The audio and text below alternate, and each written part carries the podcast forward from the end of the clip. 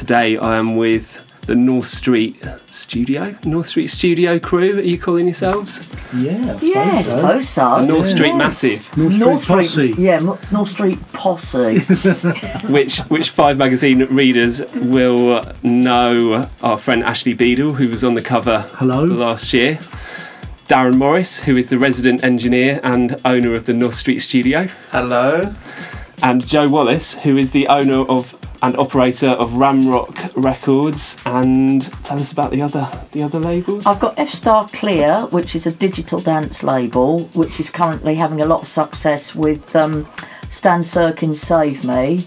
And uh, I've got Ramrock, which is reggae, Ramrock Blue, which is soul, and Ramrock Red, which is Balearic and hip hop and jazz. So not much going on for you. No, it's very dull. So I am I am Will Sumsuch, and I will be trying to keep some sort of semblance of order as we as we proceed. Order. Get your gavel out. So let's start off as, as, as chronologically as we can with um, how this collective came into being. So I suppose you two, Darren and Ashley, met first. Am I right in thinking that? Yes, um, X-Press 2. Um, we had Darren in, I think, on the second album. That's right. Yeah. Um, working on the second album as a, the session guy. Keyboards. Keyboards, basically, because um, we can't play a note. we had the same manager, didn't we? We had the same manager, yeah. So having the same manager helped helped put us together. Your manager and my manager Chris said, "Let's let's get some keyboards from Darren." So that's, Yeah, that's how he we met, met. me. Um, and I, I was fresh off um, working with David Holmes really in that sort of school and Bow Down to the Exit song which we did in New York. So it was all quite dark stuff. And X-Press 2 was very different, Yeah. Yeah. you know, um, something I hadn't done before. So was that your first experience making house music, Darren? In a way, yes. I mean, I've done, uh, I've worked a lot with Jagz Kooner, who was quite um, getting in quite a lot of remixes, but he was more coming from more of a punk angle and ESG sort of influences, whereas um, X-Press Two very much more Well, house. dance and house level. yeah. So do you remember the first record you made together? No, No, no idea. I mean, it was, it was funny as well because on top of Darren doing remixes for, sorry, doing tracks with X-Press 2, he was doing my productions and remixes as well. So, you know, we, we were kind of, in that period, wasn't there? There was quite a lot of stuff, wasn't there, Darren? Yeah, I, I think through. it must have been about 2002. Yeah. I, I kind of met you, and then um, re- Just your, your own Lazy, really, remixes. it? That's it. Yeah. yeah, yeah, I just missed that one. Damn. Yeah, which was a brilliant record, wasn't it? Yeah. Yeah, it must have changed. Would you say that was the record that really changed changed things for you, Ashley? Or Later, yeah. I mean, it was uh, a lot of hard work went into the, you know, the, the, the record, and you know, credit due to Pete Zed, who was our keyboard player that worked on that particular tune. Um, and uh, yeah, that was that was the record that definitely changed it. I think for us, where I kind of thought this is going to be a big club record. Um, but then in the back of my head, I, I kind of had this nagging feeling. I was thinking, at the time, you know, the way the charts were was kind of this could be an open goal here, and uh, you know, it did went to number two, so fantastic. yeah, I suppose you don't want to allow yourself to think in those terms though, because you just you, you never know, do you? Even No. when you you know. No, you don't know, but uh, it was it was a little bit of a surprise, you know. I was, When we actually sat down with uh, the Skint Records crew, listening into the radio, the charts. You know, and we, we, we thought it's going to be number one, but no, it got held off the top by Gareth Gates, Spirit in the Sky. for our, for our, our American friends, he's a uh, he was a, a protege of, of one of the was it Pop Idol? Or was Pop it, Idol, was- yes, I think. Yeah, so one of the like kind that, of reality, one of the early. I think it was the first. uh, You know, sorry about that, America. It was. I think we were. I think we came in first with that. Yes, Simon yeah. Cowell and uh, kind of ruined it for everyone else all Yes. across all across the globe now. Yes, it spawned a lot of imitators, didn't it? Yes. But it was was it Gareth Gates and um, Will Young came out of the same show, didn't they? I think yeah, I think Will, Will Young sang that extraordinary version of Light My Fire, Yes. and it was one of those sort of water cooler moments when you thought he's got to win. And uh, then Gareth Gates went on to have number one, didn't he? Yeah. Yeah, But in kept terms you off the top. music, the the guy who came number two, Will Young, actually had a much more afterwards. He had a much kind of Yeah. uh, stronger career. Yes. this Longer career, yes. Yes. as an artist. Extraordinary voice. Funnily enough, I played a party of the night of, of that they won because he was uh, at Exeter University.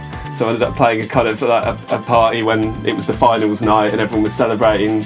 Well, going to celebrate him winning, Oh, and he was not yeah, very much like lazy. He was he was also number two. Wow. So, so Darren, were you a fan of house music before you started making it, or as a kind of engineer and musician, is it something that you kind of fell into? I fell into it. I fell into Yeah. a lot of things really, because my whole background really was um, free improvisation in London, um, hanging out with some uh, kind of older musicians that have been around for a, a while. Some that it kind of the free improvisation scene in London really spurned out of um, um, kind of mid '60s really. Um, oh, I can't think of his name now. I've gone blank. Drummer. Under Breath. Well, there's a lot of ones. Wasn't there? Yeah. But uh, yeah, I come out of college. I was really, really into Sun Ra and that sort of uh, freer, freer end of uh, jazz and get, getting a bit spacey and psychedelic. But when I I happened to meet Tim Goldsworthy, we really got on. So Tim at the time was um, working on Mo' Wax. I think Mo' Wax, yeah. Right. He was doing quite well out of that, and UNKLE, so with James Lavelle. But when I met him, he kind of took me under his wing and just started me feeding records, feed, feeding me records, and, and I was so kind of into what he was giving me. So he kind of clocked that I was coming from a Sun Ra angle and psychedelic, but he was just feeding me all sorts of things and Sonic Youth and. Um, but the dance thing, yeah, it was kind of more more minimal technic techno stuff, which I really understood. I kind of enjoyed that, just how it was all stripped down. So from a sort of busy uh, soundscapes of jazz, uh, just going into um, just a, a monotonous beat, I really liked that, almost kind of meditative. So uh, terrible for storing names and dates and all that, but I just stored events and sound in my head. So when I would end up in sessions, they would just sort of start flowing out of me at times, and but with a bit of a funny angle on it, and which which producers like David Holmes and Tim and Ashley, I, I kind of liked because I wouldn't just come in with the with uh, just generic house chords. I'd be coming in at it a very sort of strange angle. That's the beauty Yeah. of house and techno, isn't it? Is that all of the influences come from outside. Yeah, you know, that's all- what gather, and, yeah, and that's p- yeah. possibly a lot of people would argue that's the problem with where we're at now because there's a lot of people who view themselves as purists and pretty much all they listen to is other house and techno records, and it's probably quite difficult to come out with anything original if, if all you're listening to is within your genre because you know the beauty of those of house and techno is that uh, uh, other than the kind of rhythmic constraints of it you can do whatever the hell you like Right, yeah. around it Yeah, can't you absolutely. Yeah, and um, I mean, I was so um, ignorant of it. I hadn't even heard Frankie Knuckles, you know, or anything like that. So that all came from uh, what Ashley was playing me, and I was quite blown away by the beauty of that uh, playing in a in a minimal sort of environment, you know, and Yeah. how how wonderful that is. I kind of understood that a little bit. Mm. Got excited. And Jo, so you connected with with these two gentlemen. Tell us tell us that story. Um, well, I'd known Ashley from when I was working at Universal. I started at Universal in 2002 um, as head of archive. And Ash had a studio in Hammersmith, and we bumped into each other because we were both on Trevor Nelson's Soul Nation. And I was talking about Northern Soul, and uh, when I saw the episode with Ashley, he was talking about Northern Soul, and I got most irate and started shouting at the telly and saying, You've got the whole of house music, I've only got Northern Soul, it's microscopic, go away and talk about your own stuff. If I ever bump into you, I'll give you a piece of my mind. And three months later, I was DJing in Pisa and there was X-Press 2 waiting at Gatwick, and I went striding towards Ashley and said, You're the. And he went, You're Jo Wallace. Is that your record box? And I just went, and, um, and that was it. Were you dodging punches at the time? More or less. And uh, yeah, that's how we kind of. And we sat on the plane all the way to Pisa, and uh, Ash was kind of interviewing me about my background and uh, you know the, there's a, a, lot of similarities between us on our you know we kind of run musically quite parallel. Um, and all the acts that we'd seen and we managed to cram this into a two and a half hour flight. And when i arrived at pisa my promoter had got snowbound and uh, X-Press 2 waited with me very gallantly until my promoter turned up. And uh, i thought that would be that and I was on the uh, Hammersmith and City line, which is an underground, a metro in London. And three months later, Diesel popped up from X-Press 2 and dragged me off to the studio, which was next door to Universal. And we started, Ashley and myself started sending each other samples. Um, and I would burn stuff off onto CD and say, This would sound really great. Um, there is still an outstanding one from about 15 years ago, which is a Misha Parish sample. Which I've not used yet. Ever. Ever. So I'm that's going to. yeah. I'm going to hold that to. But that was the first sample that I ever sent him, and then um, we we met about four years ago, and um, and we've kind of worked professionally together ever since, and that's how I got introduced to Darren. And uh, after a couple of tracks, we started doing mixes together and became known as the North Street remixes. Hmm. And that's that's how it all started. And also, as well, you know, I think it's very important because, you know, forget the fact that Jo's a female, you know, whatever. I saw within Jo, you know, because I think it's very important because there's a lot of, how can you say in the music industry, it's very male dominated, isn't it? Yeah, there's a lot of misogyny. I think there's it's a lot fair, of to misogyny, say. yeah. But I saw in Jo, she had a producer's head on straight away, you know, from talking to her and the way she talked about music. And our just said, well, when, you know, when, when we came up to the studio, I can't remember, what was the first thing we worked on? Um, Ghetto Priest was well. The first thing we ever did together was um, No, the first thing was uh, Ramrock All Stars Ramrock All Stars. with Oxman, and that I wrote that along with Ox, and it was Return of the Gentleman Rude Boy for Dean Chalkley and Harris Elliott's um, Rude Boy Rude Boy- exhibition. Rude Boy exhibition, yeah. at Somerset House. And at the launch, we had um, Norman Jay, Don Letts, yourself, And and me. And so people were working them down the line of DJ saying, you know, Norman, love this new tune. You went, it's not mine. Don, love this new tune. Not mine. Ashley, love this new tune. Not mine. And they got to me and they went, it's not yours. Uh, it is. oh, okay, thanks. And just disappeared. Um, so that was my introduction to the world of owning a record label. I had to Wow. invent Ramrock on the top of a bus in Oxford Street because I told Dean Chalkley that I actually had a record label and I didn't. So I made that up, Dean. Sorry, and that's that's how it all came about. I was commissioned to do a, a reggae track that sounded quite authentic. Yeah. Um, we had Jo in the studio though, and I said to Jo, didn't I? There's the producer's chair. Sit in it. This is this is the producer's chair, next door to Darren. Yeah. and I just sat next to Darren. And I said, "Right, okay, this is what I want," and and took it from there. Yeah.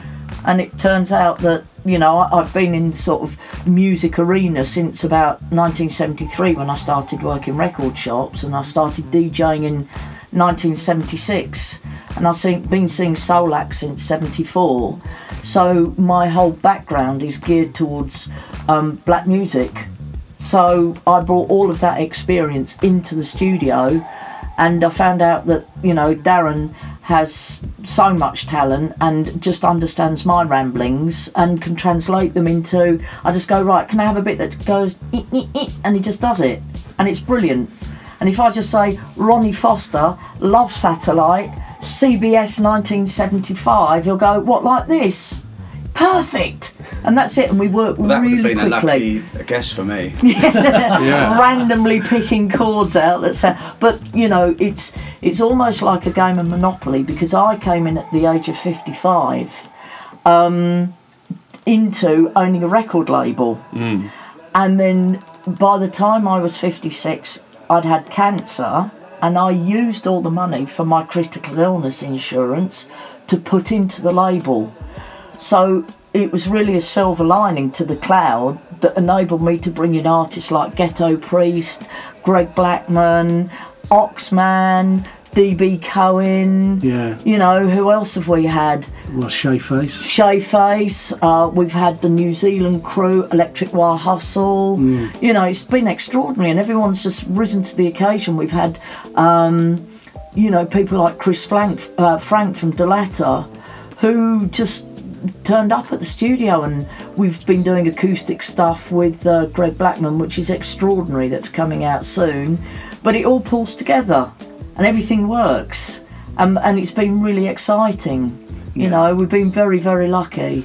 So, so let me ask you, you two, Ashley and Darren, having, I mean, guess I can imagine having someone with you in the studio who's very new, because you know, Jo, your first production was with these guys. You know, did it bring a really different energy into what you? Because I think when you've been doing it for a long time, you can kind of get into a bit of a, not exactly a rut, but you're kind of being quite workmanlike, and Do you, you know don't get that big excitement where you're running around the room, and you know, did that did that happen for you guys? Yeah, It's I think, I think Darren it? would agree with me on this. I think it definitely did bring a new energy, you know, to what we were doing, didn't it? Yes. Yeah. Yes, I mean it's always been fast. Yeah. Uh, working with Ashley, Yeah. um, and I think Jo helped to balance that out a bit. yeah. Slow so- things down slightly. Slow things down a little bit because you know you can go too fast sometimes. Yeah. and we'd we'd we were, we have were a knocking mi- them out. Yeah, we'd have a mix. the parts would go in so fast that within an hour you've probably got most of it, and then a couple of hours of mixing and Yeah. maybe a few uh, versions, and it was a little, almost too fast. But what was great about that is that we, well, I certainly I learned about commitment very early, early on, so you don't spend too much time worrying. Yeah. You know, you trust you trust that Yeah, instinct. If it sounds great, leave it alone, and, we, and I think that's how we learnt to work so Yeah. fast. but Jo definitely brought in other elements, and it helped slow things down a bit. Yeah. And um, It taught- in- it taught in me a about- good way. Taught me about pulling back a little, little bit Yeah. as well. Do you know what I mean? Having Jo as as a foil there. Do you know what I mean? And we can talk to Jo, and I'll say, Jo, what do you reckon on this? And then Jo will- might say, oh, well, let's do this. Yeah. Or she might just say, look, we're going to do this. My strengths, my strengths are probably more arrangement Yes. and chords. I'm very good at chords, and so to you, Darren. you've got a good ear. You can hear Yeah. things, and um, you can hear when things are a little bit off, and and that helps me just stop a little because quite often I was just I was just uh, playing to uh, catch up. You know what I mean? Yeah. So that didn't give me enough time sometimes to sort of sit, listen to what we've just done, and Yeah. maybe think. You know, because also being a musician, if we had a, if we had more of a moment. I could start start playing and maybe I think as well with the North Street stuff, for the for the amount of stuff that we do together, I think as well because there's like a lot of different elements now coming into the North Street stuff, be it reggae, be it jazz, be it hip hop. The Balearic, stuff, you Future know, Unit, Future Unit Lazy that kind of Bones. stuff. So it gives Darren a real spread now on what he can do, which I think is made Darren happier. I think, you know, rather than because I'll just say to Darren, you know, we've we've got this track. Um, all, nearly all my tracks, with the exception of maybe something like Tom Glide's "Diva's Got Soul." Um, Tom Glide is a international producer, DJ, composer who also happens to live in Ramsgate, who did an extraordinary project called "Diva's Got Soul." um, where he had, I think it was uh, 10 different female vocalists, and it's not a compilation, these are all tracks that they co-wrote together, and he did all the mixes and everything else. And um, I heard some of his stuff, asked to license it to Ramrock Blue, and I was then able to come to um, Darren and Ash and say, look, can we have more roads? Can we put this instrumentation in? Can we strip that away? And it, the, it, there's absolutely no problem I fitted in immediately. And, you know, Darren understands immediately. And if I just say, right, okay, have another eight bars of you just doing your thing, and that's it, that's the beauty of it. And it just, we just go, yes, that's it, brilliant, don't change it. And everything works. And people, when they give the DJ feedback, when I'm, you know, I send out on a, a mailing list, they'll say who's on keyboards, who's who's doing it, and it always goes in the press pack. You know that Darren is, you know, the sound of Ramrock. Yeah. That is really important. The, the North Street remixes, you know, because I play flute very badly. Um, I think you. What do you play? Drum machine. Drum machine, very bad. Very well. not not too badly. bad. But we all play percussion. I've got a big box of percussion. Yeah. I get the microphone set up. It's like, right, come on, everyone. Yeah. Let's get stuck Hand in. If we're going to claps. do claps, we will clap. We will clap. Yes. We won't just find a sample. If we're going to do um, tambourine, then, then It's a proper tambourine. me or Yeah. Ashley will have a go and shakers and whatever we find. And uh, if it's a little out, then we'll try and get it in. I don't like stretching things, No. I like time stretching No. things. So I'd rather sort of use a program like Recycle where you slice things up, uh, preserving their original sort of artifacts. And, um, But it's those imperfections, isn't it? That I mean, I think particularly in today's music music market. I mean, one thing apart from that, that kind of live element and the Yeah. the, the the sound of this studio is quite unique. Is that Jo? Your history, because you have a, a kind of a history with with Motown and that kind of the the Northern Soul thing, is across genres what you're releasing on your label group is is just great songs above above and beyond anything else. Thank and you. There just seems to be such a lack of that. Was that something that, that was it one of the motivations when you wanted to start a label? When you, because it seems like for quite a long time there's been a real lack of of, of, of great songs. You know, certainly new ones coming through. Well, I think, I mean, the way I kind of got involved with Universal was I was DJing at the Royal Vauxhall Tavern at a night uh, that was run by Juggy Jones. Um, first of all, called Shake a Tail Feather, and then I was um, resident at Wigan Casino, run by Duckies. And Ian Snodgrass, who was the global product manager for Motown, came up to me and asked me to do a CD. Um, I didn't believe he was from Motown until he showed me his card. Um, then I started the Soul Satisfaction series for Motown, and it was then when I started listening to the, the master tapes that were sent over from the vaults from Motown, and I was able to listen to all the parts, and I thought, wow, if I ever get to be able to have my own label, you know, I want people who can sing, I want people who can play instruments, I want all of this and it must have, you know, I must have absorbed it, a bit of a soul sponge. And then I did uh, Motown Floor Shakers, which was another massive seller. And then I got made redundant, and I thought, well, what can I do? Okay, let's let's do this record label thing. And I was fait accompli when I was asked by um, Dean Chalkley, and I, I suddenly realised that I did have this this background and it's quality control. You you can't have any old rubbish, um, especially when you're working with you know Ashley Beedle and Darren Morris. And I simply applied what Berry Gordy used to say at his quality control meetings: Would you spend a dollar on a sandwich, or would you spend a dollar on this record? And that is how the tracks used to be picked for production. And after I'd done the Gentleman Rude Boy thing, uh, Adrian Sherwood, who also happens to live in Ramsgate, um, gave me some tracks and said, Would you like to put these out? And he gave me 32 tracks to listen to, and I picked Jeb Loy Nichols uh, to be Rich is a Crime and LSK Want More. And then he played me some Ghetto Priest, who also lives in Ramsgate, and we've just put the album out, Every Man. So all the way down the, the sort of production line, I've had nothing but quality presented to me. and then when I go to find stuff that I want to, you know, maybe sign up, I'll go onto SoundCloud. There's no mystery in it.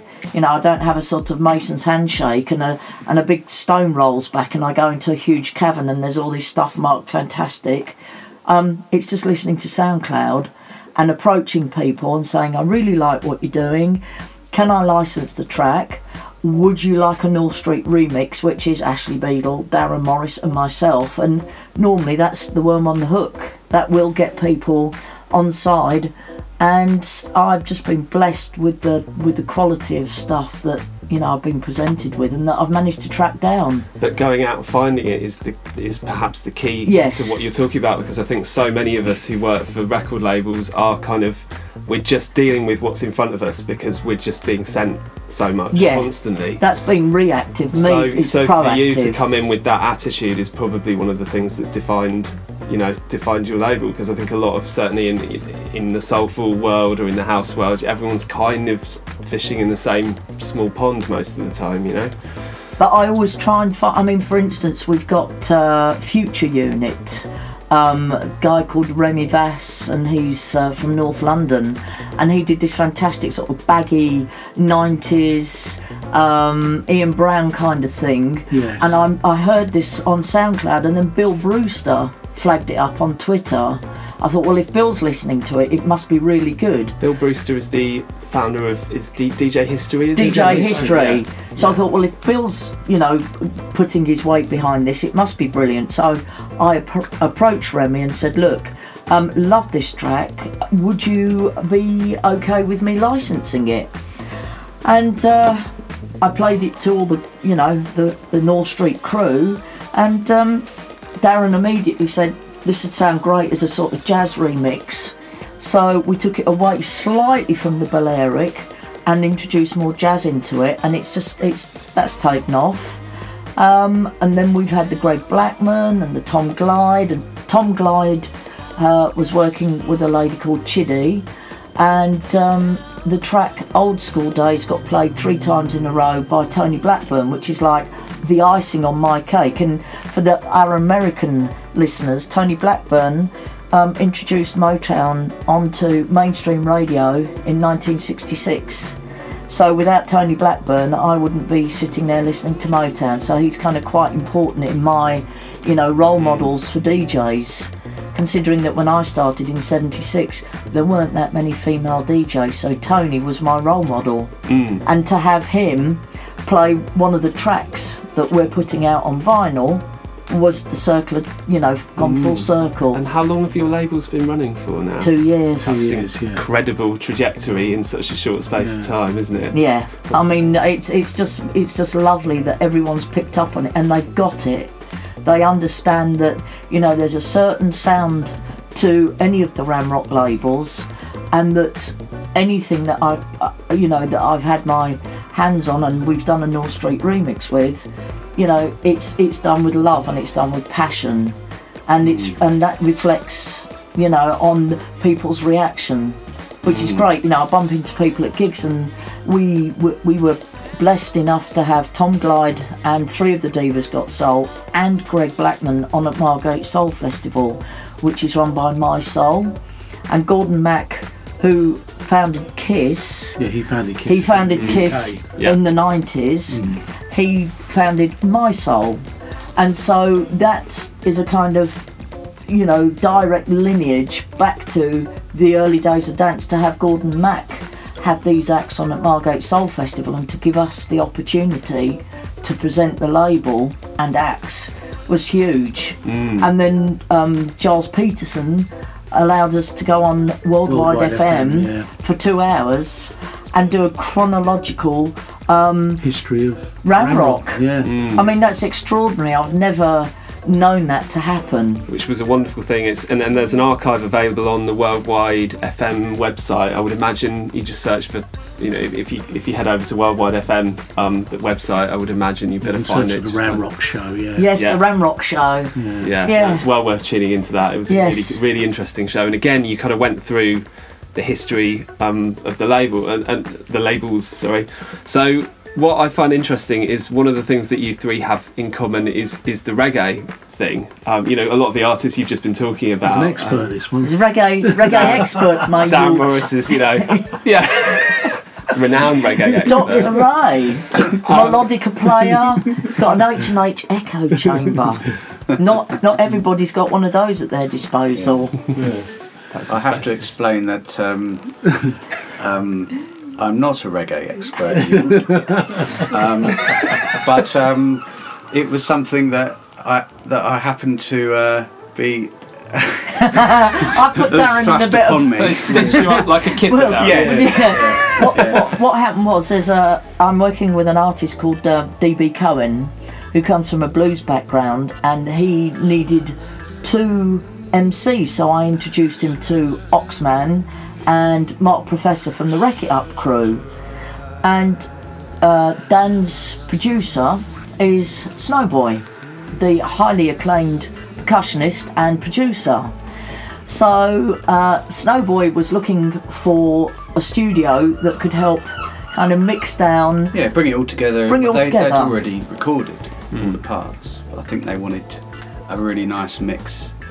And some somehow Jo, persuaded them that Darren was a reggae expert. What I meant by reggae expert was that he had um, a, a big understanding A of beautiful feel. beautiful feel and and um, a respect for what had Yeah. gone before. and that's very true. And I've worked with Ashley before on reggae mixes so that quite a lot. We actually had the pleasure of um, reworking a couple of Bob Marley, Bob Marley tracks, tracks, yeah, which which we lovely. were sent the parts to, which was absolutely wonderful to Wow. hear those in, in isolation. And that's with Dave Hill, wasn't it? Yeah. From and we did, and we did, and we did, Ruticle. Get, and we did first get up stand up, didn't we, for Ireland? Do you remember? Oh yeah, Yeah. which you fused with.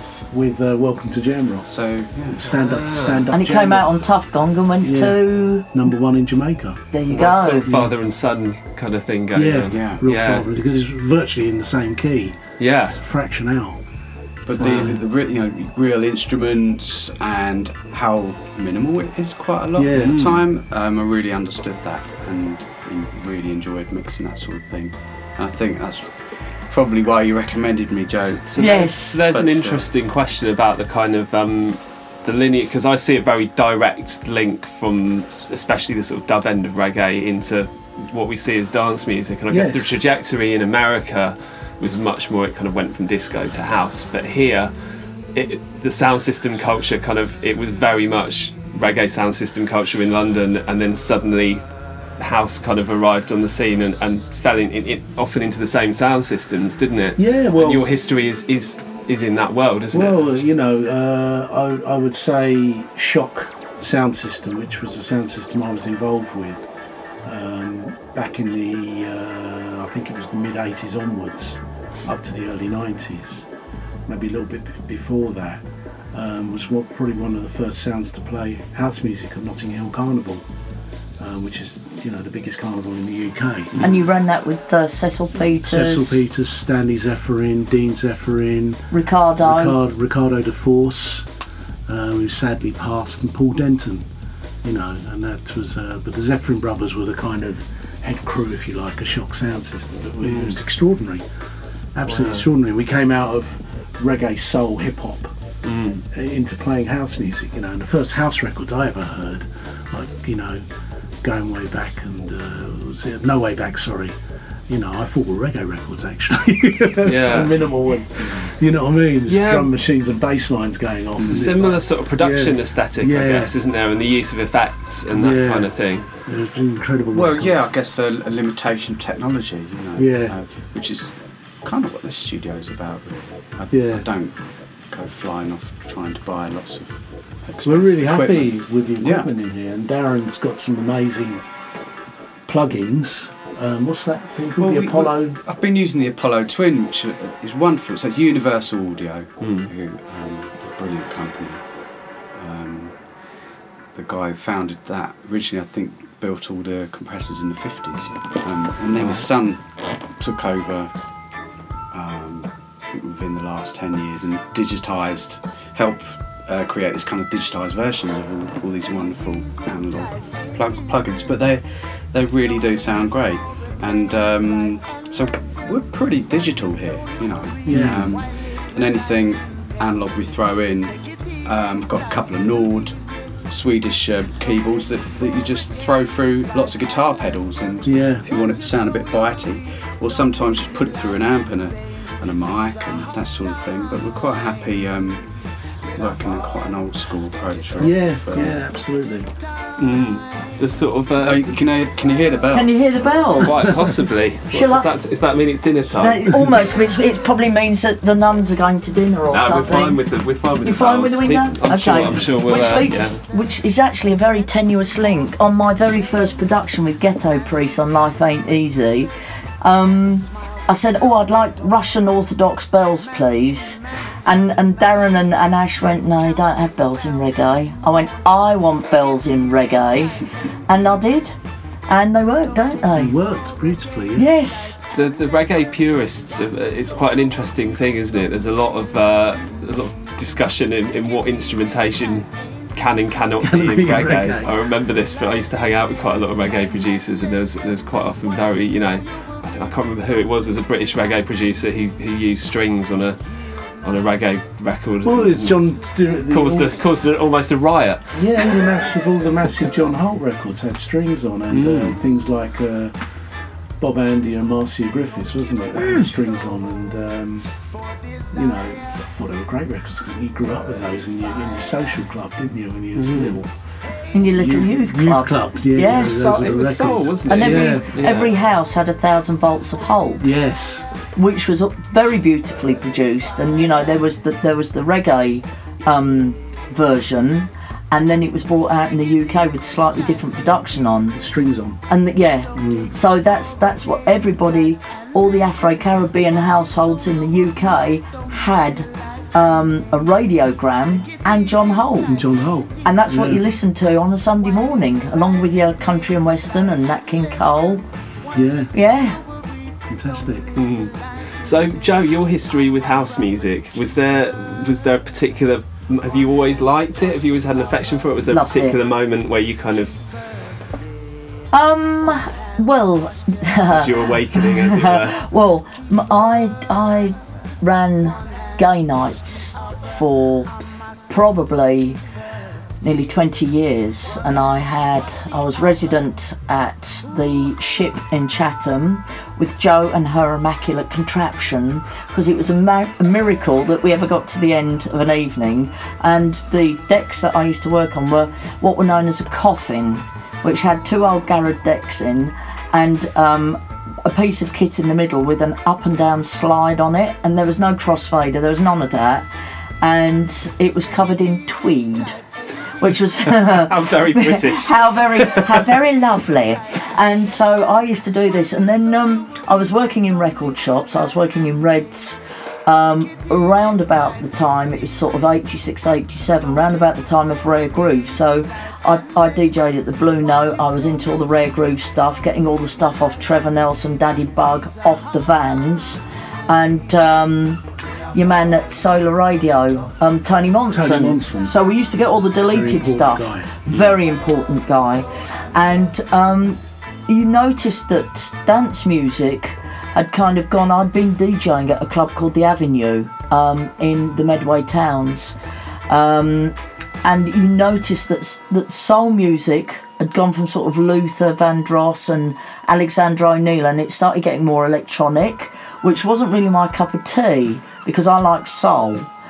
And then towards the end of the 80s and the early 90s, I was I was running the, the gay nights, and this guy called Frankie Knuckles popped up with a diva, and I thought, at last we have a saviour, you know. And it kind of, I went down that route. I, I, I tried to find everything that people like Masters at Work um, started getting flagged up. And, um, you know, rest in peace, Gary Turner at Loco Records in Chatham. I used to walk into the record shop and Gary'd say, I've got something for you. It's called Blacker. and I, I, who's it by, Gary? Oh, I don't know. Hang on. Look. Oh, some bloke called Ashley Beedle. It was the Ballistic Brothers. It was the Ballistic Brothers, and your email was actually on the on the record cover, what, what was email? You know, we had no computers at work. Ah. And I thought, how am I going to get in touch with this guy? I have to write to him to tell him this is the best thing I've ever No heard. fax number. There, there was a, possibly a fax. Yeah. So um, Gary Turner and myself used to have these very sort of in-depth conversations about the best house music and this this person you know a the ballistic brothers and black science orchestra and ashley beedle kept cropping up in conversation and i said to gary about three months ago i'd love to introduce you to ashley um, you know, you two will just sit there for months talking about piano chords and things. And, and, and Gary passed very, uh, very sadly um, about a month and a half ago, and he never got to meet Ash. So, which was a real, real shame. But you know, I pull records out now, all these tracks that Gary Turner introduced me to, and they still have the Loco Record Shop price sticker on them. So all praises due to Gary for getting me on the right path with house music. Mm. So it was really the Frankie Knuckles productions and, and taking it from there. Yeah, very, Yeah. very important, our Frankie. Yes. Mm. Yeah, we were discussing this last night. The kind of uh, the effect um, on uh, on all of us actually. Yeah. really. yes. Well, I took to my bed for two days. I was so upset when I was told. I said I, I was working as a work skills coach, and uh, somebody came up to me and said, "Oh, uh, that bloke, you really like him, Frankie Knuckles." I went, "What? What is he coming to Ramsgate?" No, he's just died. And I went, "Right, I'm off sick. Bye." And I was, I had to go home and tell Ashley that Frankie Knuckles had died, and we both sat in in uh, in in the flat listening to Frankie Knuckles on YouTube crying. Yeah. And it was our lovely graphics designer who uh, designs everything for Ramrock, Richard Epps, and he was so upset that we were upset that he did us a one-off print of Frankie, and it sits above our Technics 1210 in the record room. The kind of effect that, that he had, didn't- wasn't Yes. it? And you had the chance to, to meet him, didn't you, Ash? Yes, yes, because uh, Frankie broke um, Black Science Orchestra. Where were you in the US? Um, it was really weird because it was it was came out on Junior Boys Own in the UK, and it wasn't really doing a lot in the UK, you know. And then Frankie kind of got hold of this record, and just started playing it constantly. I think it was at Cheetah. Yeah, you went into Cheetahs, didn't you, Yeah, in New Cheetahs York? in New York, which uh, Barbara Tucker. Tucker was running the night there. I can't remember the name. What was the name of the night now? I can't remember now. I can't remember, but she Yeah. was running Cheetahs, and you bu- you bumped into Benji Candelario. And he introduced me to Frankie Knuckles. You know, and I was like, Total fanboy. and I said to Frankie Knuckles, "Look, thank you so much for uh, playing my record." And he went, "No, man, thank you so much for making it." This is the thing, when you don't know, you just don't know, do you? I remember Yeah. talking to uh, a lot of the old school hip hop guys in New York, and they was when people were coming back from the UK saying they were blowing up in, in London, they had no idea. Like they were still living in Harlem and playing block Yeah. parties, and you know, it was, they were just, you know, all friends. They just all knew each other. It wasn't until they went to London and saw the reaction, and I guess you were one of the first British producers to kind of make the leap back over the Atlantic in house music. Yeah, yeah. I mean, I, I'd been in I'd been in New York before in the eighties, you know, hanging out and stuff. So it was kind of I didn't go to too many clubs then. You know, I think I went to Mars. And you went to a couple of the balls, didn't you? Balls, yeah, the, the balls, you know, with the, the Willie Ninjas crowd and all that kind of thing was going on. But um, you know, in terms of me as a producer going out there, it was a real, just beautiful, real eye opener. You know, meeting up with people like Masters at Work and Benji Candelario at the time, and you know, Frankie Knuckles and all these other people that were hanging out, just playing these small clubs and that, and hearing your records get played. I mean, I remember. Um, I think I can't remember if it was New Jersey Deep by the Black Science Orchestra or were you. I think it might be New Jersey Deep being played at Barbara Tucker's club. You know, with Louis Vega was dropping it, and uh, and he had um, one one half of CNC Music Factory, the key, keyboard player. Uh, who? Um, what was his name now? God, help! Not Robert Clivillés, is the other one. I'm afraid I don't know. Yeah, yeah. We'll, uh, we'll, We'll- Goo- we'll Google it and we'll, add it to the Google it, notes. Google it, yeah. and uh, yeah, he was uh, playing keyboards over the top of it, you know, just jamming, and it was just amazing to see. You know, absolutely fantastic. That's magic. Yeah, just seeing, you know, just seeing all that going on, and uh, golden days, beautiful days. So bringing it to, to the present day, someone that we um we uh, at, Fi- I think I speak for everyone at Five Magazine when, when I say that the the Waterson record on your label on Yes. Back to the World, um, David Cole. David Cole, that's. David Cole. There we go. So this is the other. This is the half of, of CNC CNC Music Music, Factory. yes. There you go. Some quick fact checking. Yeah. Jo. Once an archivist, always an archivist. absolutely. so the Waterson record, funnily enough, I, I suppose every every now and again something come something appears in house music that just feels like it touches the roots, like it feels, and it's it's almost hard to quantify what it is, but but um, Jo, you discovered well. You knew this man for some time before he was even really an artist. Is that well, right? he, well he, he'd been an artist for about well.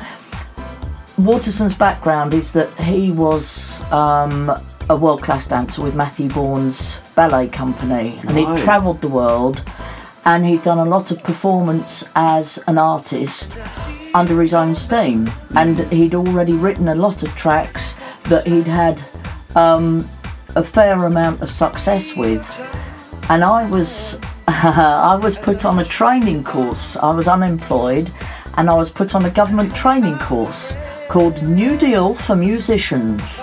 And I went along to the job centre and I said, "Look, I'm, I'm an unemployed DJ," and they went, "No, you're not." I went.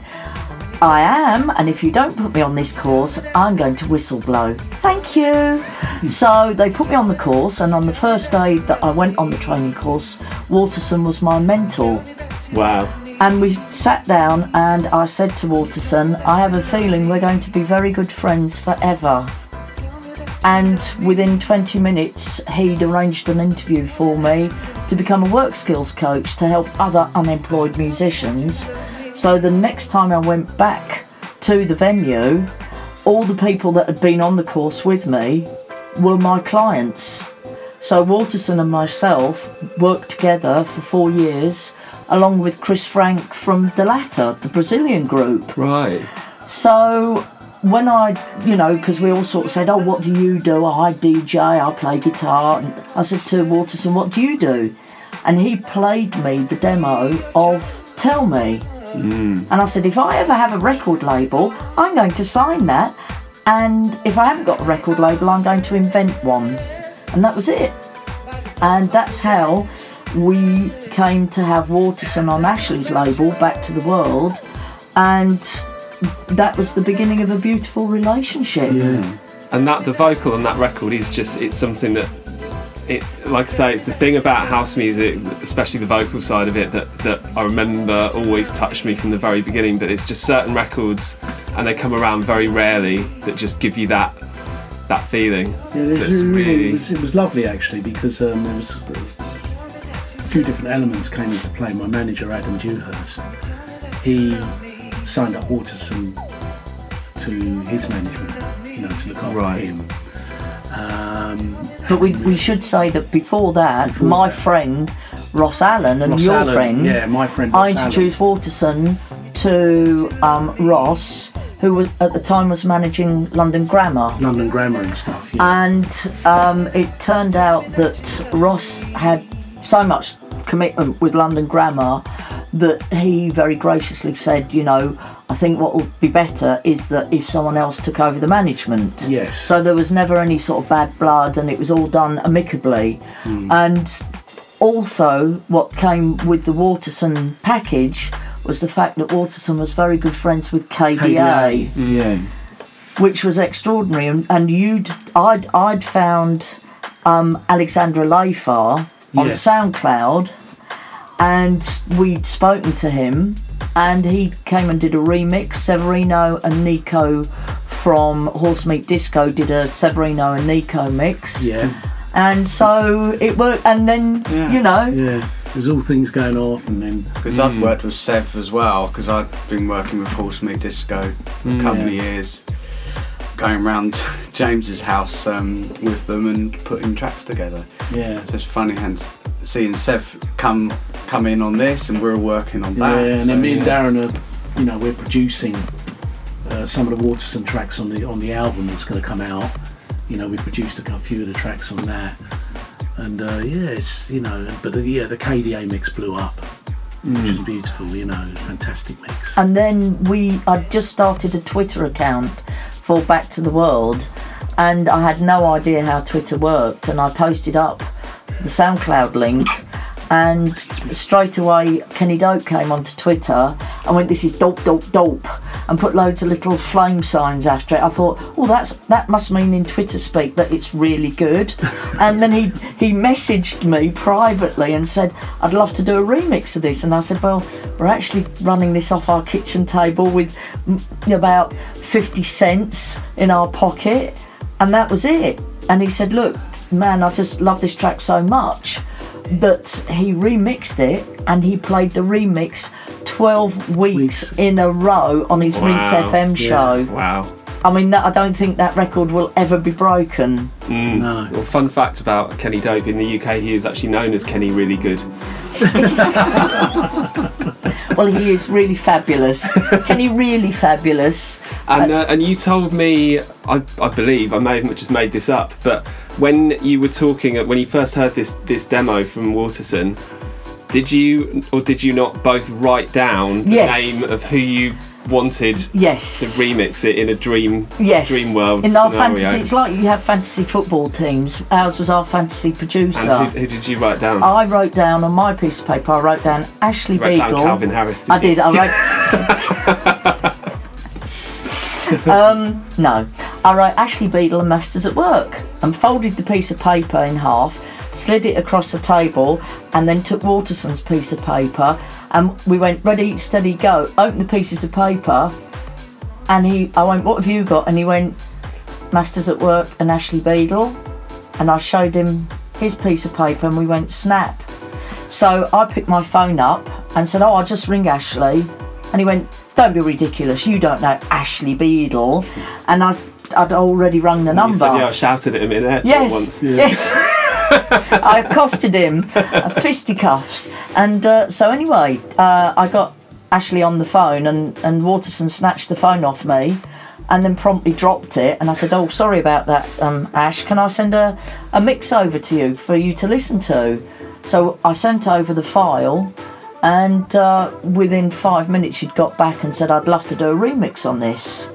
So that wasn't even, you know, something that we'd imagined would happen. And I introduced Waterson to you, yes, and that was very emotional and lovely.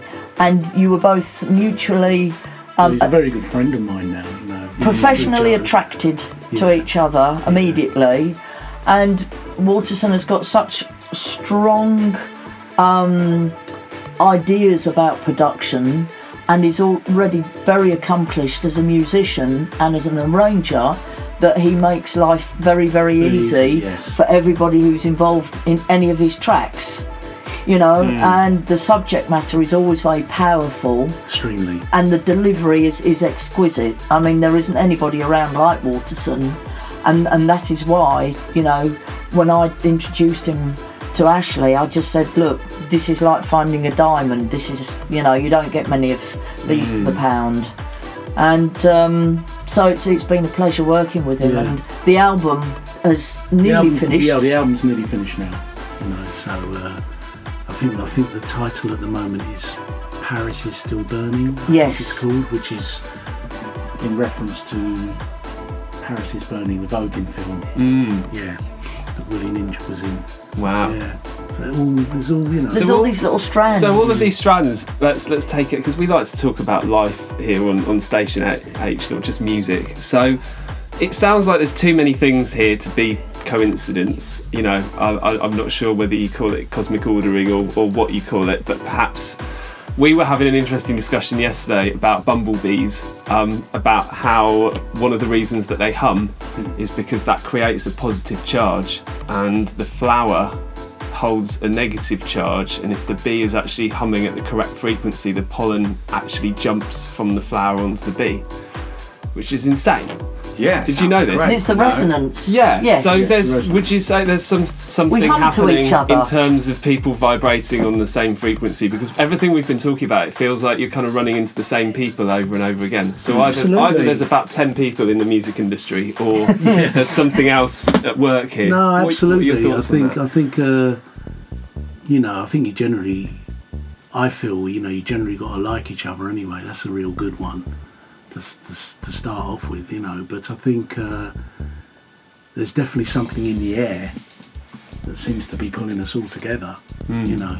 and we and after we released Tell Me, we put out a track um, by Igor Jadranin from Serbia, and I found Igor on um, on SoundCloud, and I remember sitting up in bed at three o'clock in the morning, waking Ash up and saying, "Listen to this! This is brilliant!"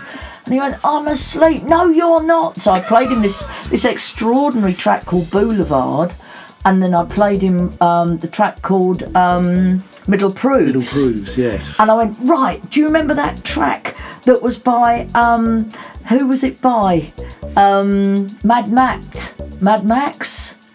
What was it called? Oh, not Mad Max. Oh, it was something Mad, oh, it's called Panther Party. Panther Party. And I said, I want it to Mad sound Moses. Mad Moses, Panther Party. Right. I said, that is my yardstick. I want it to sound like that. I'll rearrange it. I'll bring all the vocals forward, and and Darren will do this, and we'll chop it all up, and da da da da da.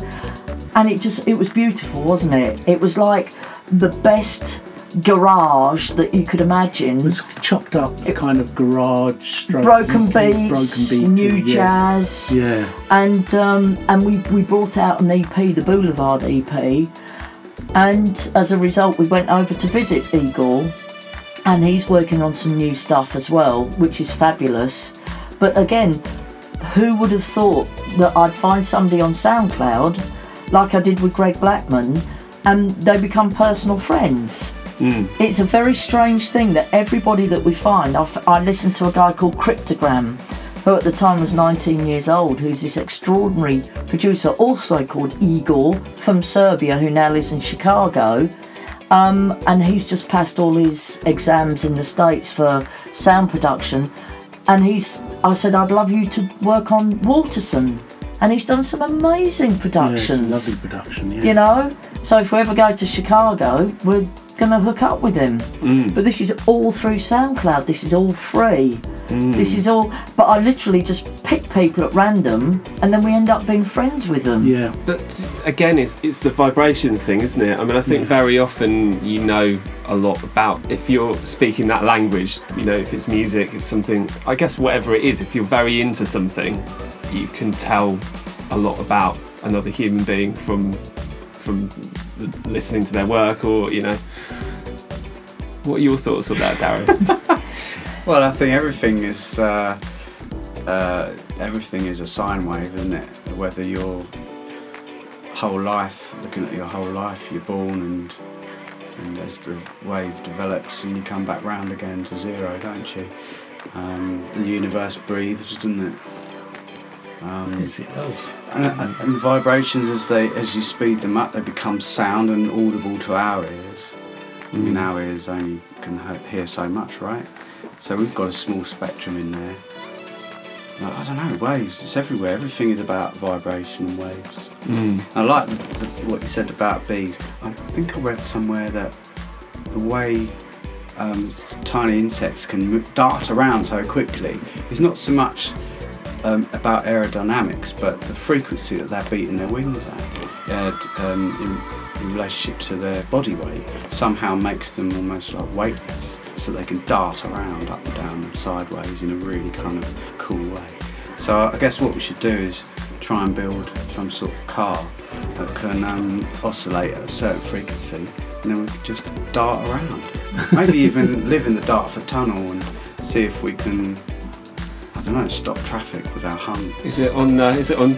E- Elon Musk is it the uh, the head of Tesla? We need to get this podcast over hi- Well, over to him, don't we? That's Get in touch with us, Well, Elon. Well, Yeah. where That- Build, we'll build an oscillator in your um, well, car where and did make it- where, where did it Nicholas. Tesla come from? is he's He came from Belgrade in Serbia, Ah, Serbia, which is where Igor Jadranin lives, and very near to the Nicholas Tesla Museum. This is getting spookier, isn't it? it is a little bit the Ser- the Serbian connection. I, I'm looking forward. But to Nicholas going. Tesla, you know, th- his picture is on the uh, the tail fin of Serbian Airlines. I mean, what a great thing to put on the end of a Hmm. of a plane. Well, his technology was superior by by most. He was I, a I proper don't. futurist. Well, it was by light years Yes. compared Hmm. to everyone else, wasn't it? Franklin who who had kind of patented these huge electronic substations, and Tesla came over and just introduced a whole different um, sort of energy source. It's and the Edison, way Edison. Edison. Edison, yeah. that was it. Yeah. Edison. It was yeah, AC/DC. was it ACDC, wasn't Not the it? band. No. No, in fact, Tesla did invent ACDC, Yes. the band, He did it. by he? thinking about it in a certain way. by, by humming, yeah, and Yeah. then he brought the band together. They together materialised on stage. they did, in shorts. but only in the future. Unfortunately, it was dead by then. yeah. Absolutely. But he we just have- thought the experiment had failed, but little did he know that time is not Yeah, linear. he happened to be standing near a wormhole at the time. I'm ah. really enjoying how far this has gone off the rails. That's great. I've completely forgotten what my next question was. Uh, about other animals. Well, the, the brilliant thing is, Darren's dog is called Hazel. Beautiful dog. And she sleeps all the way through all the ste- all the sessions. But bang on five o'clock, just as we're putting the last note on the remix, Hazel will walk in and stand there and just sort of point at the door and Yeah. say it's time for a walk. Yeah. She knows exactly Yeah, great when timing. when it's amazing timing. Well, they can sense the energy, can't they? So there's probably a really strong energy around the point where you're kind of like, yeah, we're, you know, we're done now. She's also got a kind of clockwork thing in her head where she can really uh, feel time.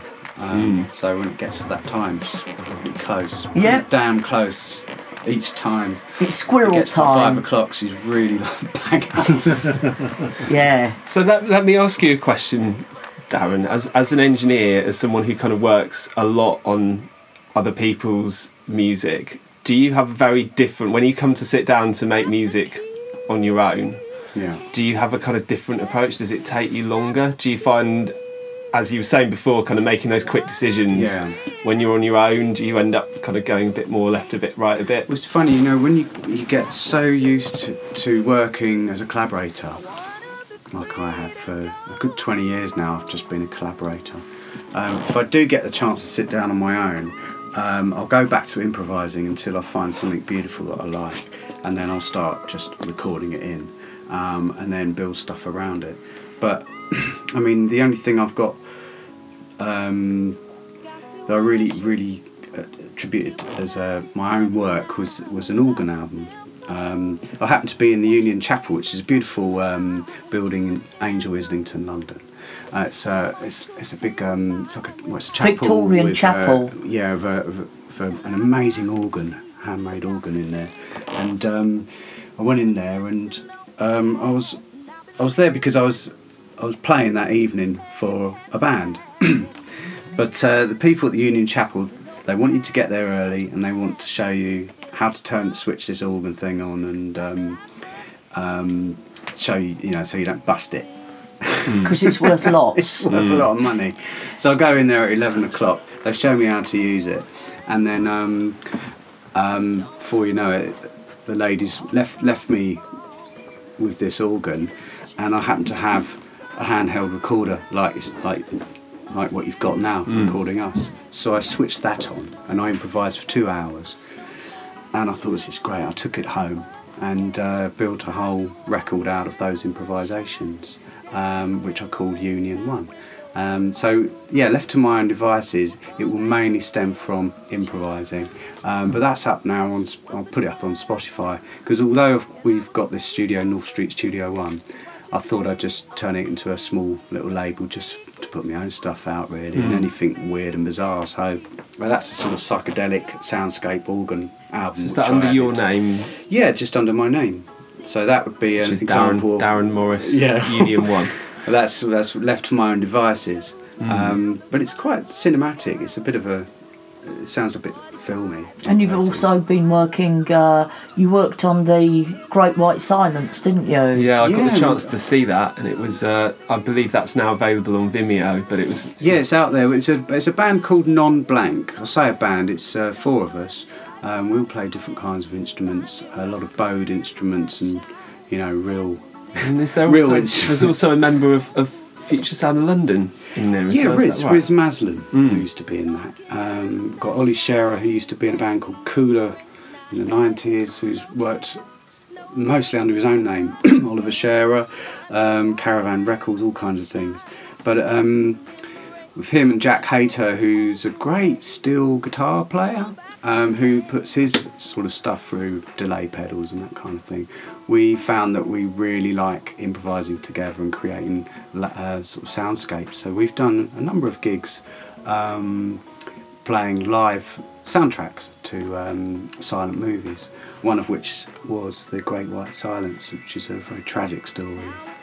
Um, an expedition to the first expedition to Antarctica, isn't it? Yes. that's right. And uh, and sadly they don't survive. But it, but the, but the the footage is is the first footage you'll ever see of that. You know, it's, it's quite well documented. And um, so we were improvising to that, and it's uh, it's uh, it's got great mo- moments to that film. There's lots of penguins. But you know, you've got to remember these guys have never seen penguins before. Never. So um, it's quite an interesting film to do improvising too. So you can be quite playful with it. And we've done d- uh, the Cabinet of Dr. Caligari and other films like this. And these are available to view. I think they're up on Vimeo. If you look Right. for non-blank, I think probably on Facebook there there'll be some links there. But that's an example of. And uh, you also stuff had I got up to. Rhododendron, didn't you? Yeah, Rhododendron is an- another band. In fact, with my neighbour. So we're talking about synchronicity. The, uh, the day I arrived at this house that we're sitting in now, I went and borrowed a, a ladder from next door, and uh, and it was Ollie, Ollie Cherer, and I got talking to him. We seemed to know everybody back in London, the same kind of faces and names, and uh, so before you know it, we're collaborating within a few weeks and creating music together. And I think that really made me feel good about North Street. There's a street that there's a couple of other people down the road, the Vile Electrodes, which were brilliant, um, all analog keyboard band, um, proper proper electronica. They, they they're brilliant, and uh, so there's a there's a real vibe down this street. You know, and there's an un- underground stream I think that goes through everyone's back garden. So I think water and energy and all that. If you And we're back next to to the that. sea. Yeah. Yeah.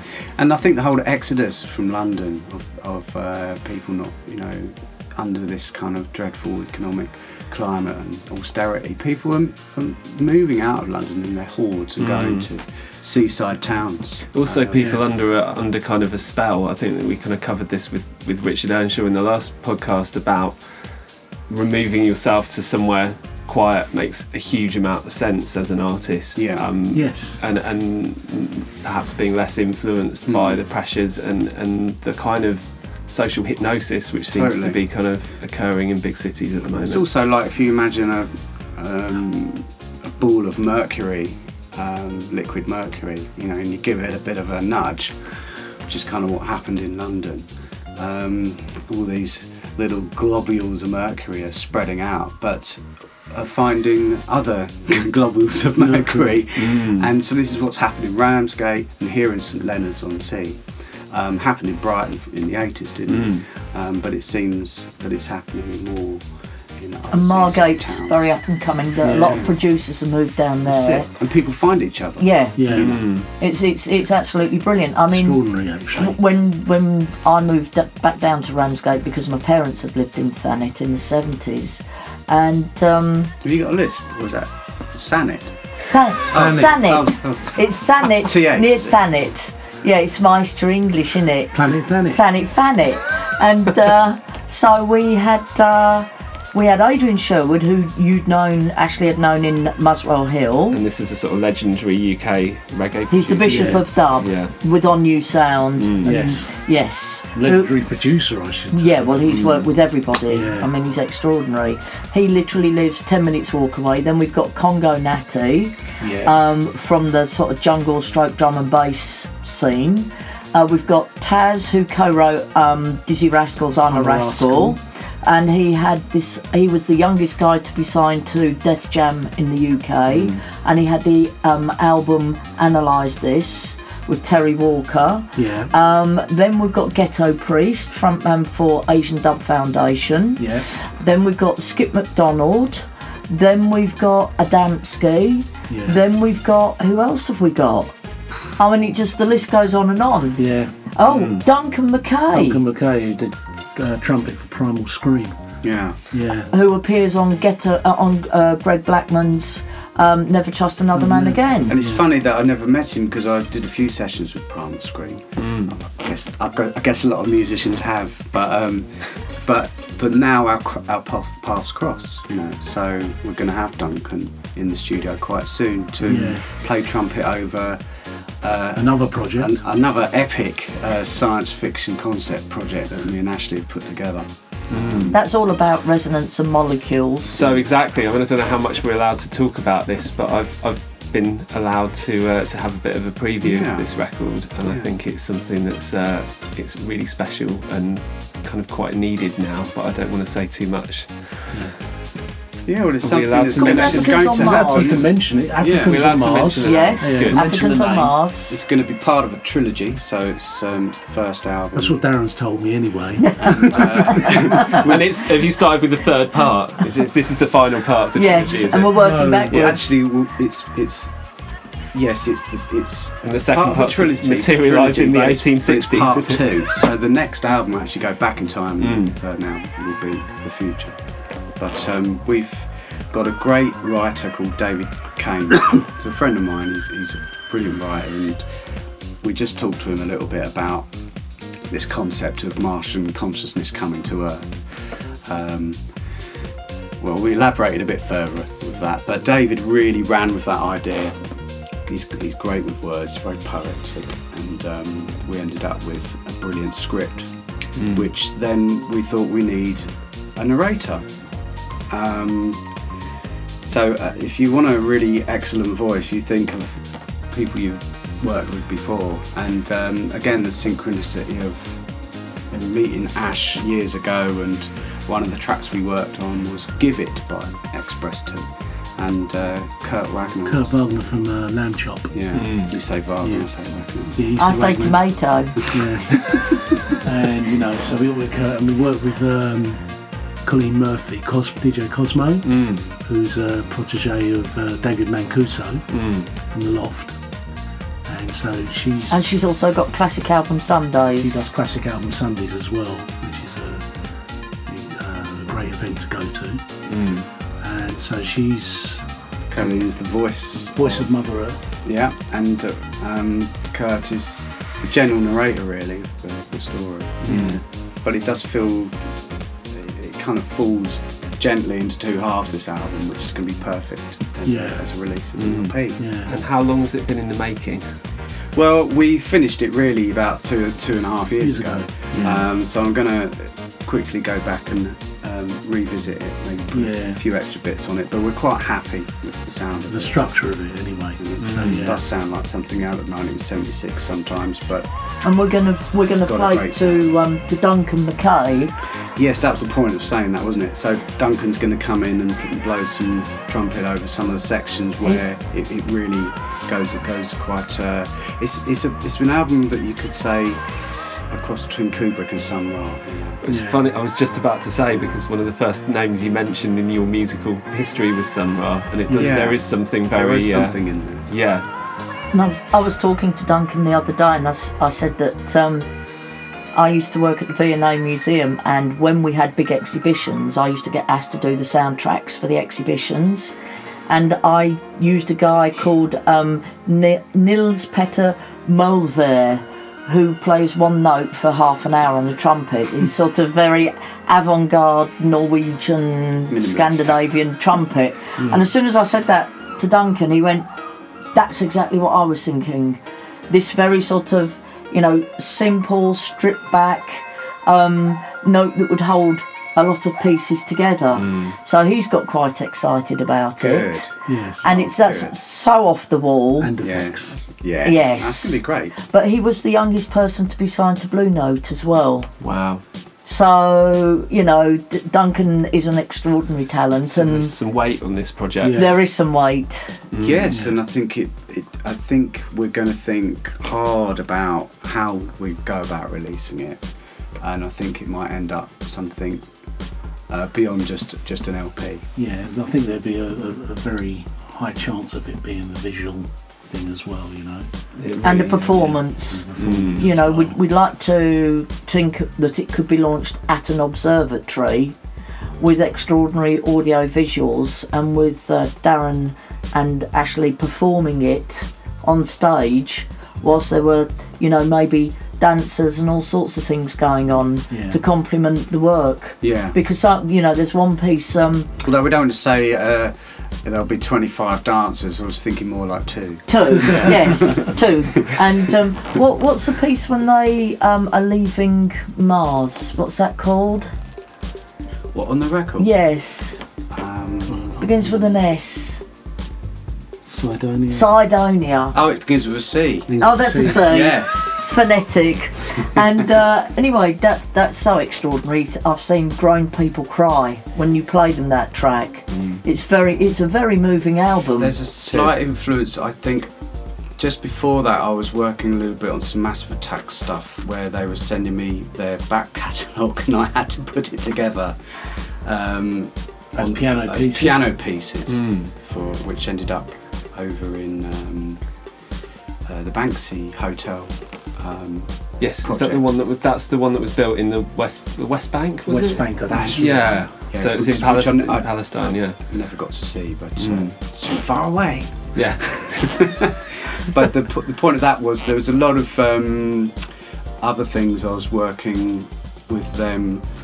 Uh, I think an Adam Curtis film.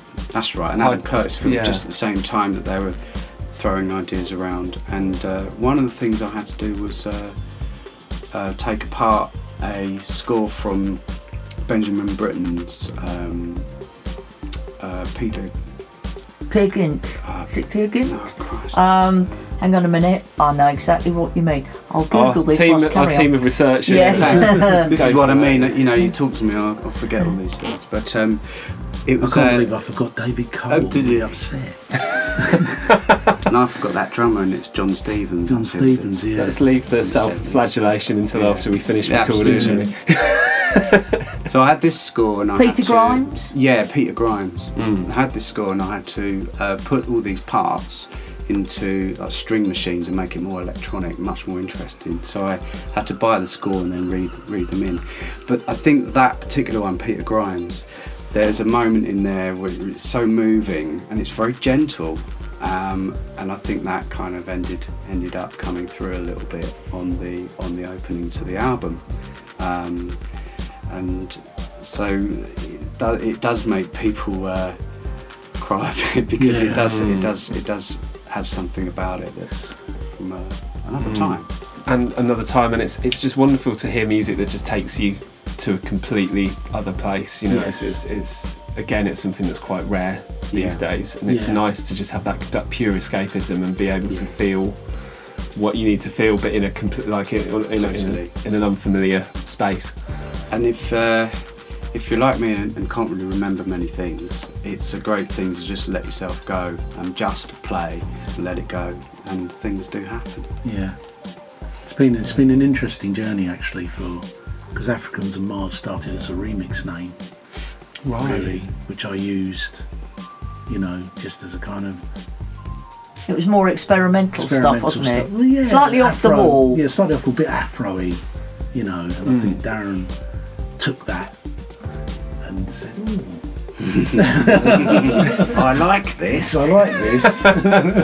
Suddenly, you've got a concept out. Got of it it. Yeah. So really, it kind of inflated into Yeah. developed. Um, Mm.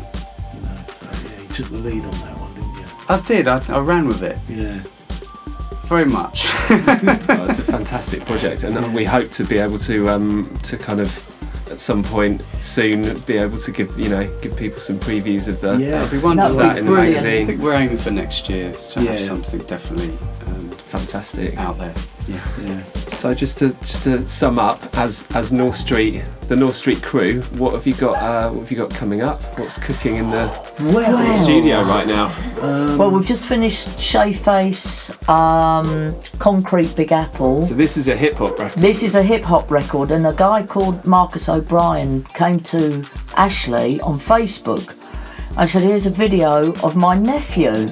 And we played the video, and we were so impressed by it. I said, Right, I've got to invent a new record label called Ramrock Red so I can sign him. So I spoke to Marcus, and he introduced me to his nephew um, who lives in Brooklyn.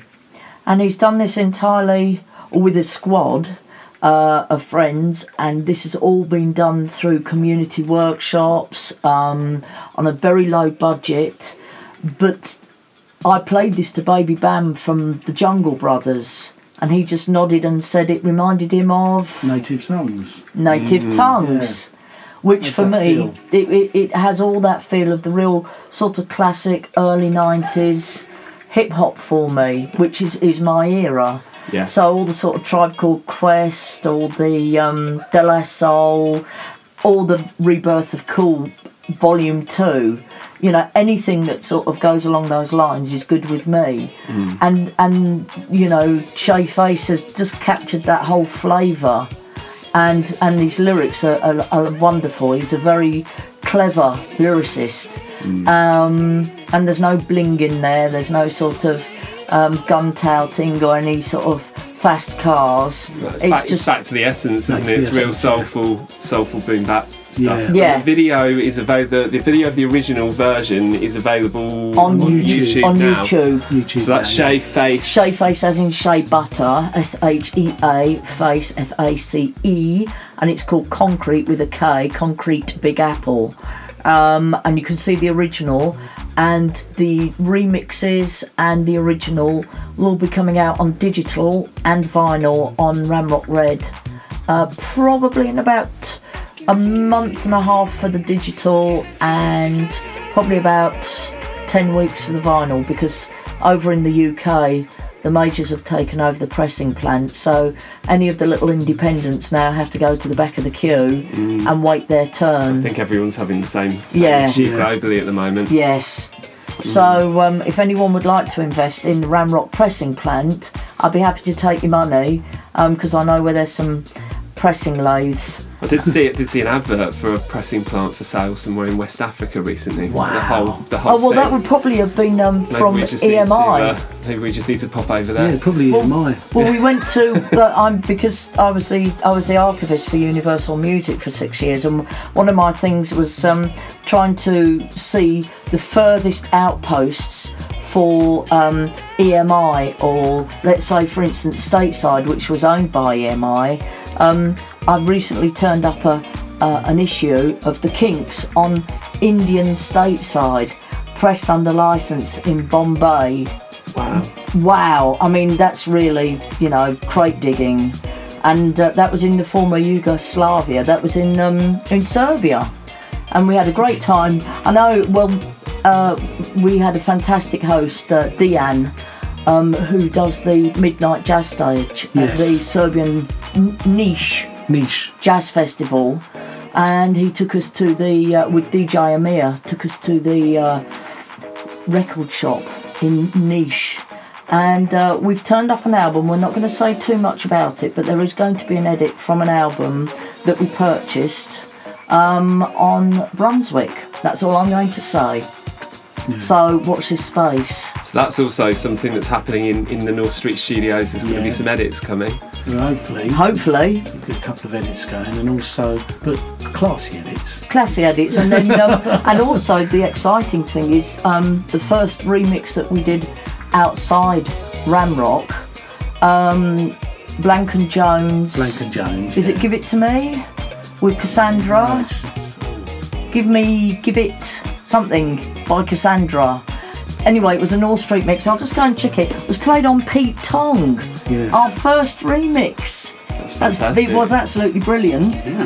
Very exciting. We stayed up and listened, Pete, to the whole show, and then we we actually cheered when we heard it. Yeah. So yeah, that was a bit of a coup. Let me It's just great. It's nice to see the hard work, the hard work paying off. let me just.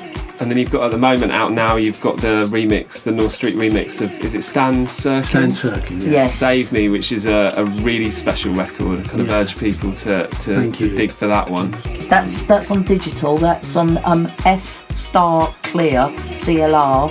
Um, and if people are wondering where the name came from, if you look on any vending machine at the bottom of the panel that you press the numbers on, you see F Star and CLR, and you press those buttons to get your money back if it gets stuck in the slot.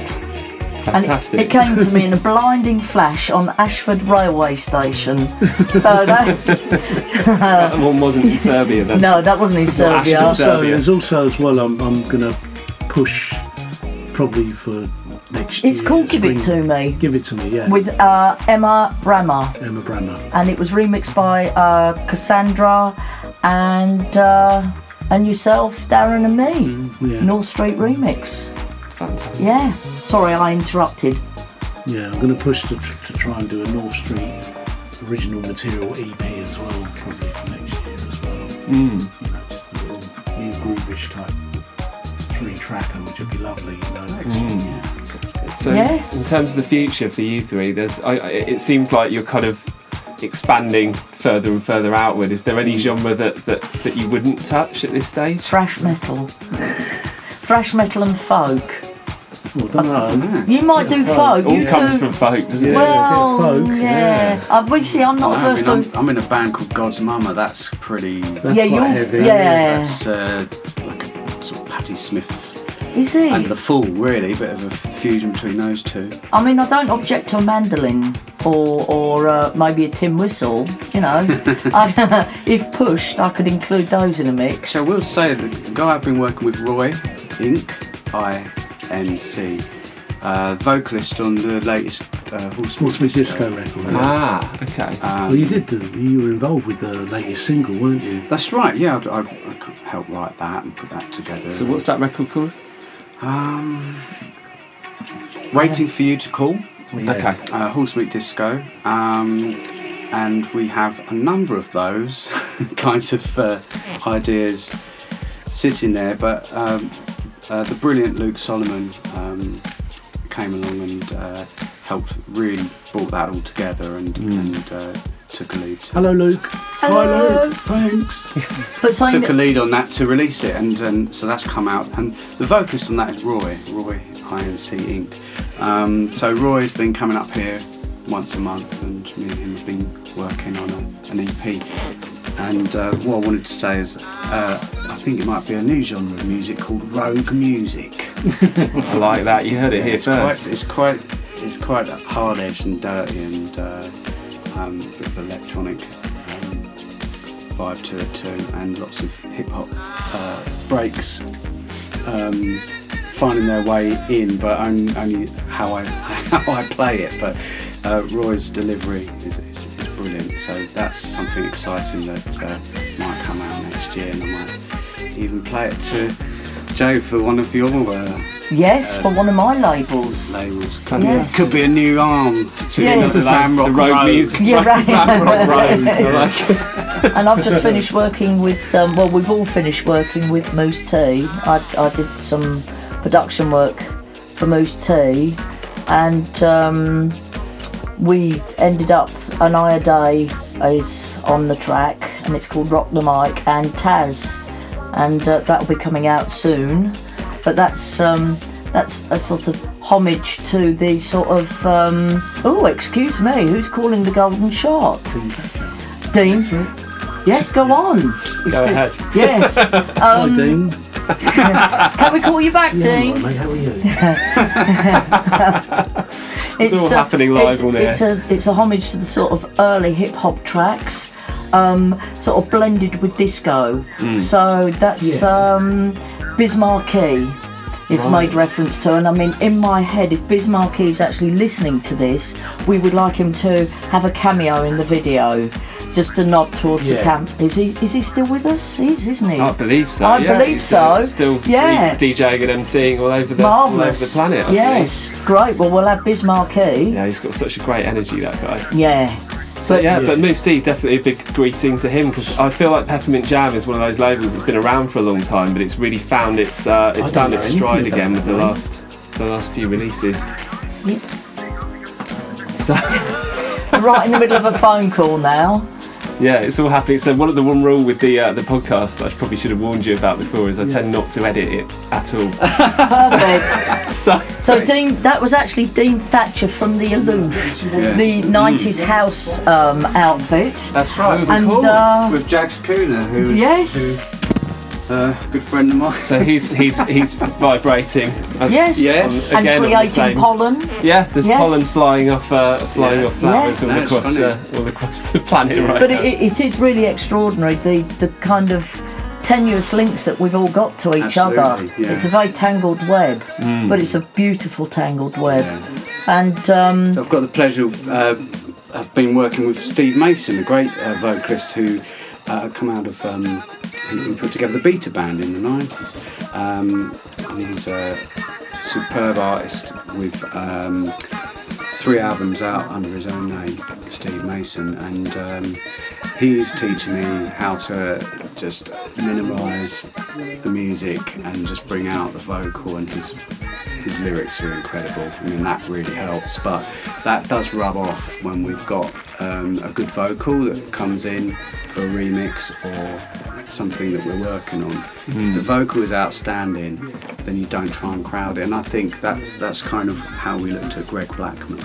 So Greg Blackman is a is a, a vocalist, um, incredible soul man who's from uh, who's from this part of the world as well, and uh, he was he did an album on BBE with uh, Mr Bird, the producer, and yeah, something that I re- I remember really noticing with your work, the North Street remixes of, of that stuff was that I was very familiar through working with BBE with the the record with the original songs.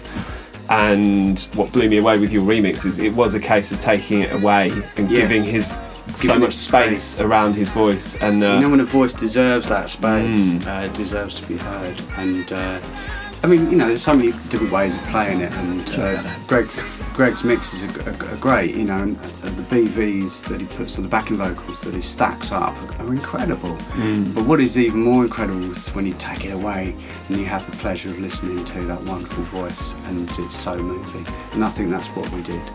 Um, because again, I, I heard Greg and Mr. Bird on SoundCloud, and I approached BBE and said, could I license this to Ramrock Blue, which I had to invent to put Greg on. it's a recurring theme. It is a recurring. it? Can you see a pattern emerging? and so I, how many I colours are there? um, well, there's Ramrock in the middle, then there's red, and there's blue. I don't think I'm going to go. I think eventually you'll be able to sing a rainbow. I will be. I'll run out of colours in the end.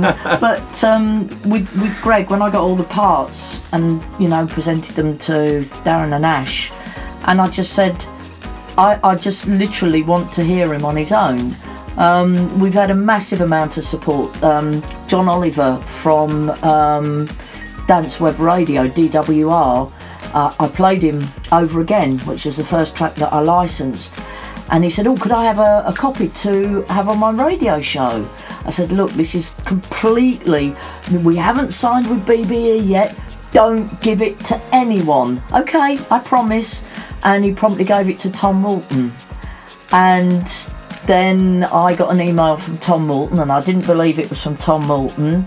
And I rang Tom Moulton in the States, and he went, Hi, this is Tom Moulton. I went, Yeah, right, okay. And um, he sent me a remix which he'd done, which was completely unsolicited because he loved the track so much.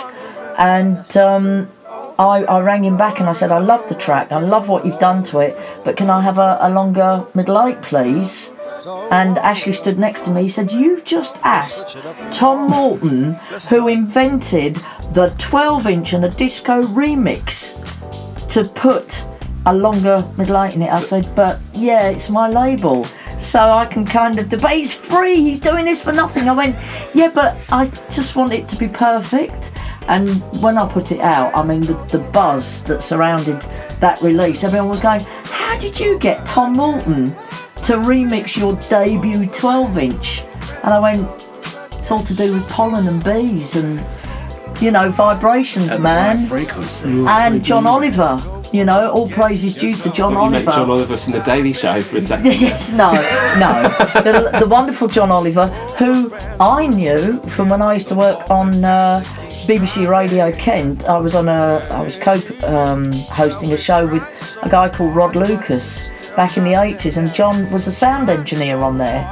So, what are the chances of me bumping into my old sound engineer, who was then running a radio station, who then knew Tom Moulton? You know, it's all these very strange uh, connections that you make in life, and you never know when they're going to come in useful again. But what seems to be connecting them all is a love of the music, Yes, which is a wonderful thing. and that is the kind of uh, again it's it, it- i suppose if we, if we were to sort of tie up the whole conversation these kind of move these migrations into small towns kind of tend to weed out because as the industry gets larger and there's so many peripheral jobs in the Yeah. music industry with non-music people involved in it and they end you know to an extent with te- the technology takeover of the music industry you end up the industry being led by non-music people so the nice thing about moving away from the big cities is that you don't have so many people in the peripheral roles and the people who are here are about the music rather than the kind of flashing or the showing off or the or, or, or the talking ligging, nonsense. you know, making Yeah. sure that they get a ticket to to the gigs. You know, the, what what's brilliant about working on on the label is the fact that you know it's almost like I wrote the music, I sing the theme tune, and I, you know, from from uh, which was the comedy show that had that in.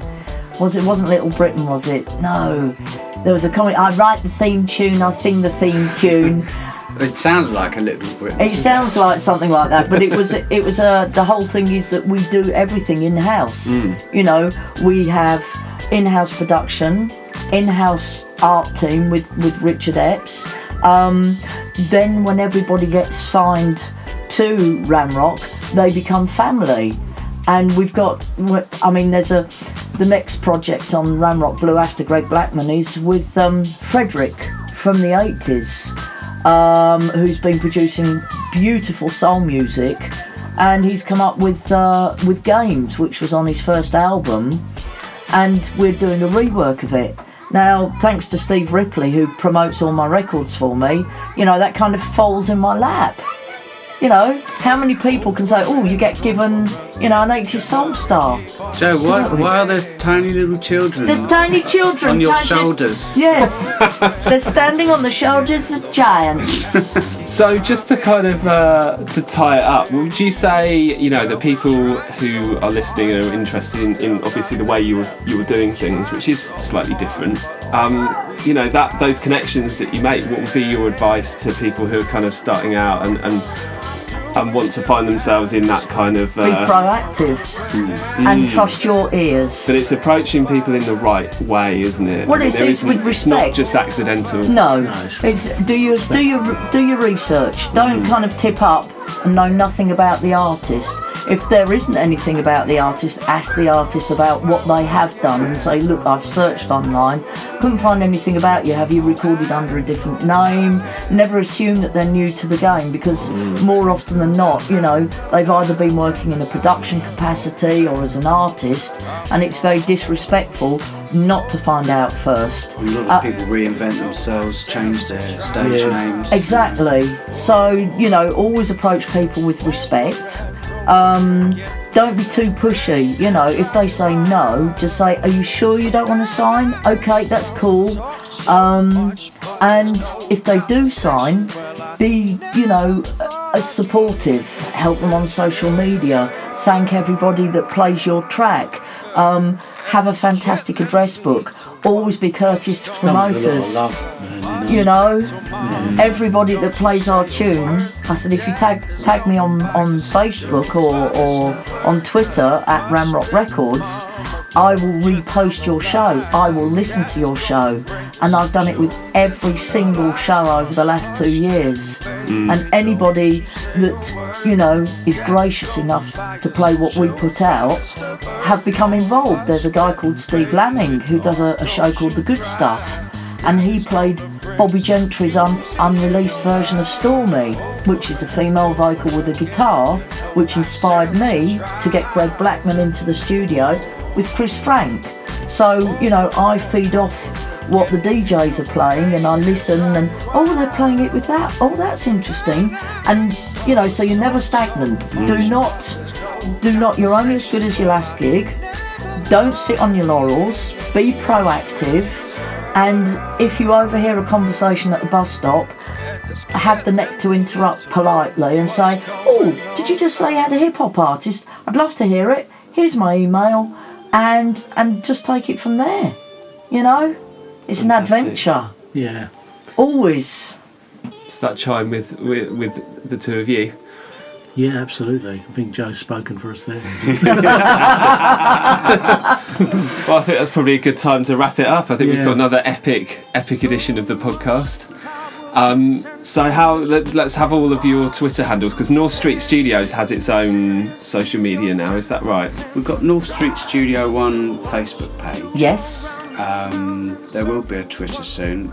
Um, when I've got round to it But for So, now, North Street, Facebook North. Street Studio One. yeah, Is Yes. Say, say hello to us there, and um, we, we always post up everything that's coming out of here.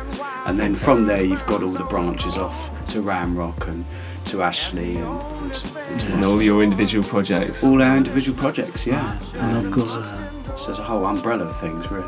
and I've got on Twitter mine is at the Ashley Beedle, and Facebook is uh, it's Ashley Beedle Ashley Beedle. Yeah. yes yeah uh, that's B W E D L E like bees and pollen Yeah. not B E A and mine is uh, it's Ramrock Records So what we'll do is we'll put a, a huge number of links in the uh, on the podcast page for this. I'll, I'll afterwards. Okay. I'll, let's let's try and get hold of some of the music and we'll Yeah. we'll play it in the background Yeah. and uh, That'd be thank lovely. you It'll all. certainly be very very diverse as well. Exactly, which is it's exciting. You know? Lovely, and we'll just we'll put all of these links and uh, hopefully they uh, can visit for, for music they can go to either Ashley's um, SoundCloud or Ramrock Records mm, for um, full length versions of each track when we put them up Yeah. I get the feeling if you've enjoyed this podcast, um, there's going to probably be a month's worth of uh, a month's worth of research and, uh, and listening to do to follow up, which is will give me time to do another one. fantastic So, well uh, than's for having us it's an Thank absolute you pleasure us. Brilliant. Will. thank you Yeah, thank you, Will. Not a single The ones that speak the loudest always seem to be the worst.